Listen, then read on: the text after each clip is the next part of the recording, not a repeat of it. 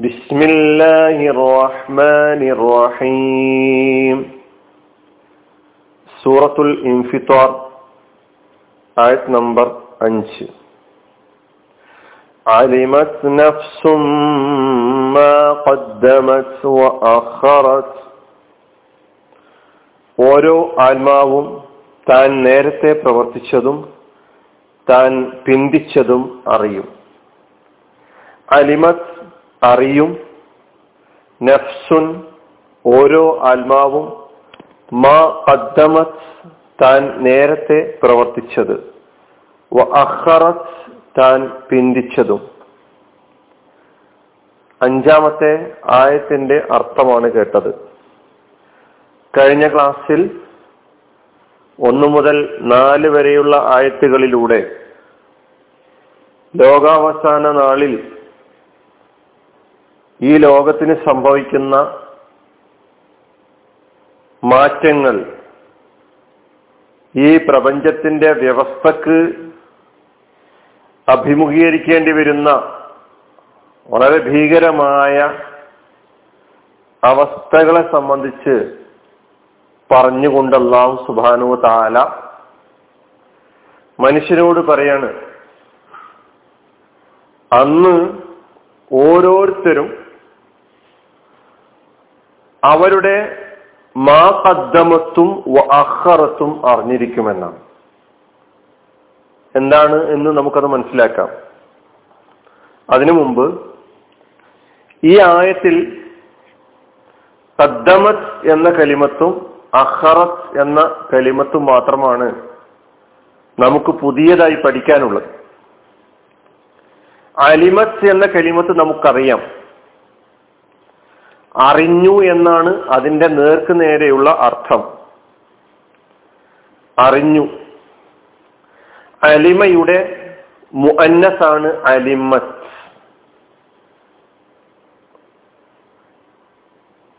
അങ്ങനെ ആ ക്രിയ മുഅന്നസായി പറയാൻ കാരണം നഫ്സാണ് പിന്നീട് വന്നിട്ടുള്ളത്.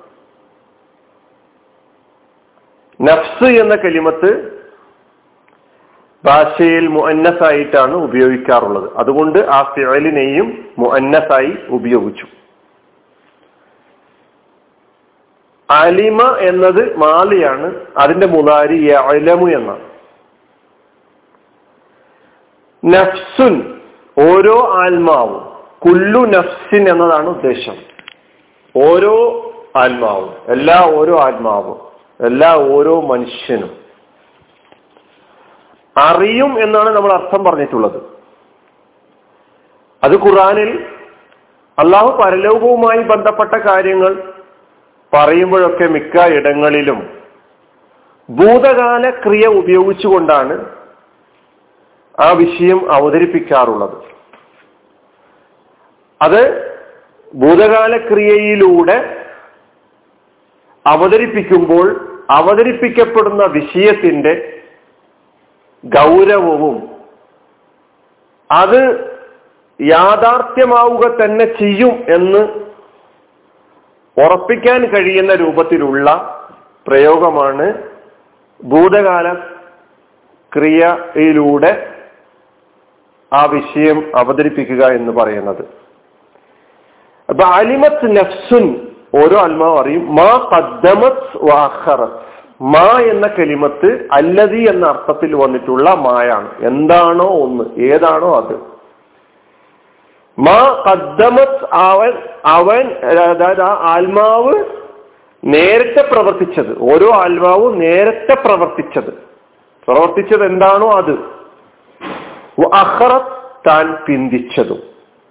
മാ കദ്ദമത് അഹറത്ത് ഇതിൽ നമ്മൾ കദ്ദമത്ത് എന്ന ഫിഴൽ അത് കലിമത്ത് ഫിഴലാണ് മാലയായ ഫിഴലാണ് കദ്ദമ എന്ന മാലയായ ഫിഴലിന്റെ മുഅന്നസാണ് കദ്ദമത്ത്. കദ്ദമയുടെ മുലാര് യുക്കദ്ദിമു അതിന്റെ മസ്ദർ തക്ദീമൻ അർത്ഥം മുന്തിച്ചു മുന്നിലാക്കി എന്നാണ്. കദ്ദമ എന്ന് പറഞ്ഞാൽ അർത്ഥം.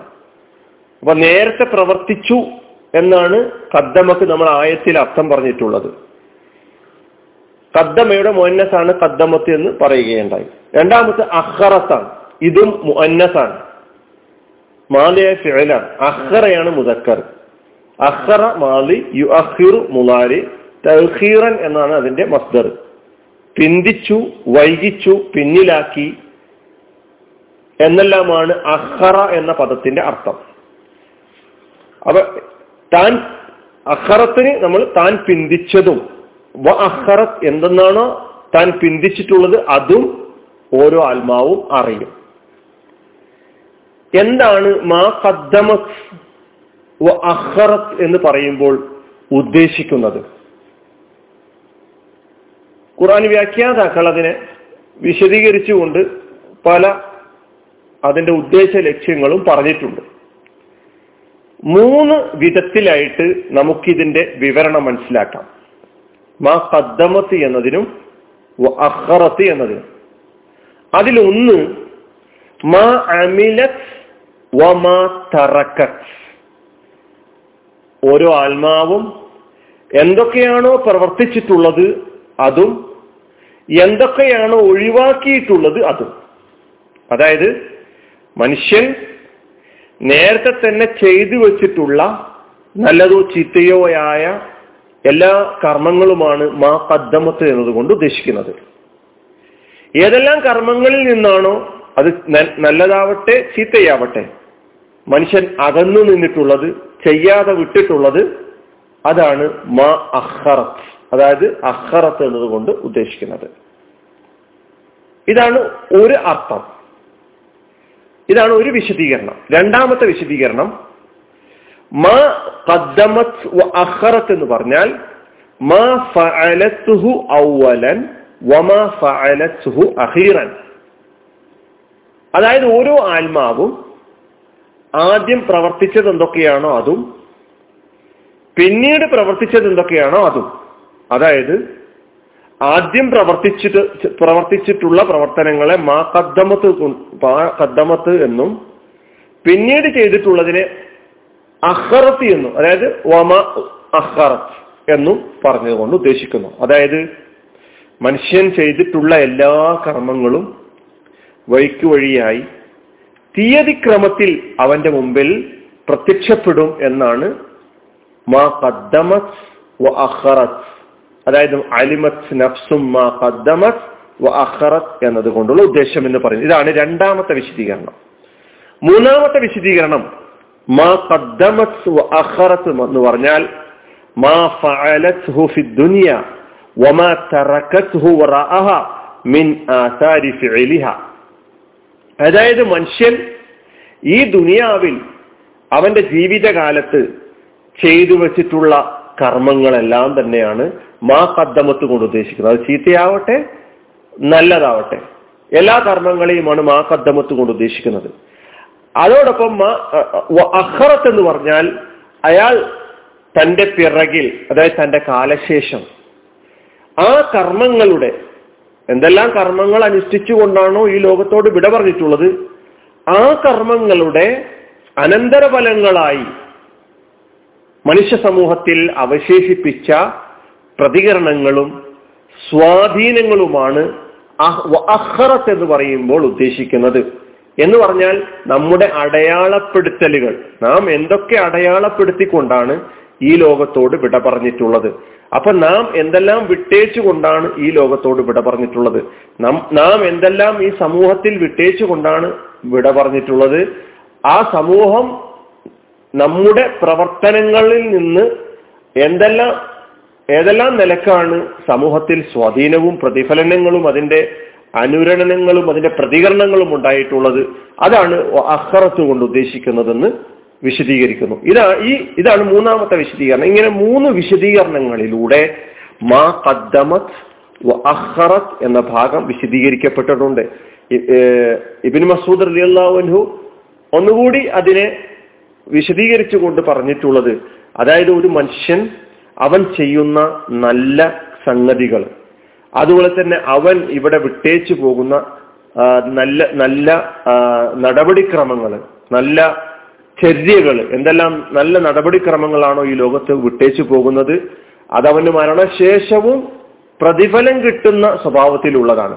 എന്താണെന്ന് പറഞ്ഞാൽ നല്ല നടപടിക്രമങ്ങൾ ബാക്കിയാക്കിക്കൊണ്ട് ഈ ലോകത്തോട് വിട പറയുന്ന ആളുകൾക്ക് ആ നല്ല നടപടിക്രമങ്ങൾ ആരൊക്കെ സ്വീകരിക്കുന്നുണ്ടോ ആരൊക്കെ അനുധാവന ചെയ്യുന്നുണ്ടോ അവർക്കൊക്കെ പ്രതിഫലം കിട്ടുന്നതോടൊപ്പം തന്നെ ആ പ്രതിഫല അതിന് തുല്യമായ പ്രതിഫലം ഇത് തുടക്കം കുറിച്ച ആൾക്കും കിട്ടും എന്ന് വിശദീകരിച്ചുകൊണ്ട് പറഞ്ഞു. അതിന് തത്തുല്യമായ ഹദീസ് നമുക്ക് കാണാൻ കഴിയും.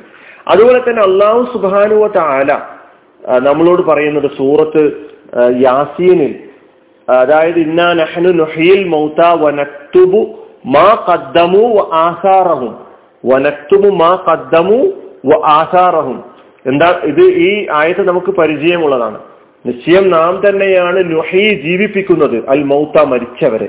വനക്തുബ് നാം രേഖപ്പെടുത്തുന്നു. മാ കദ്ദമു അവർ ഈ ലോകത്ത് എന്തെല്ലാം ചെയ്തു വെച്ചിട്ടുണ്ടോ അത് നാം രേഖപ്പെടുത്തുന്നു.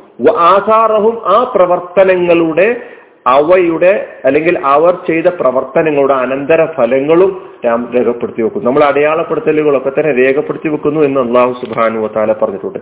ഈ ആയത്ത് പഠിക്കുമ്പോൾ നമുക്ക് നമ്മിലുണ്ടാകേണ്ട ഒരു വികാരം എന്താണെന്ന് ചോദിച്ചാൽ പഠിച്ചവനെ ഞാൻ ഈ ലോകത്തോട് വിട പറയുമ്പോൾ തീർച്ചയായിട്ടും എന്തെല്ലാം കർമ്മങ്ങളാണ് നാളെ പരലോകത്ത് അള്ളാഹുവിന്റെ മുമ്പിൽ ഹാജരാ ഞാൻ ഹാജരാകുമ്പോൾ എന്റെ മുമ്പിൽ പ്രത്യക്ഷപ്പെടുക എന്ന് നാം ഓരോരുത്തരും ചിന്തിക്കുകയും ആലോചിക്കുകയും ചെയ്യേണ്ടതുണ്ട്. എന്നിട്ട് പ്രവർത്തനങ്ങൾ നല്ല നല്ല പ്രവർത്തനങ്ങൾ കാഴ്ചവെച്ചുകൊണ്ട് ഈ ലോകത്തോട് വിട പറയാനുള്ള തയ്യാറെടുപ്പ് നമ്മൾ ഓരോരുത്തരും നടത്തണം. അതിന് നമ്മുടെ റബ്ബ് നമ്മെ തുണക്കുമാറാകട്ടെ. വാഹൃദാവാനാണ് അലഹമുല്ലാ റബ്ബിൽ ആലമീൻ. അസ്സാം വലൈക്കും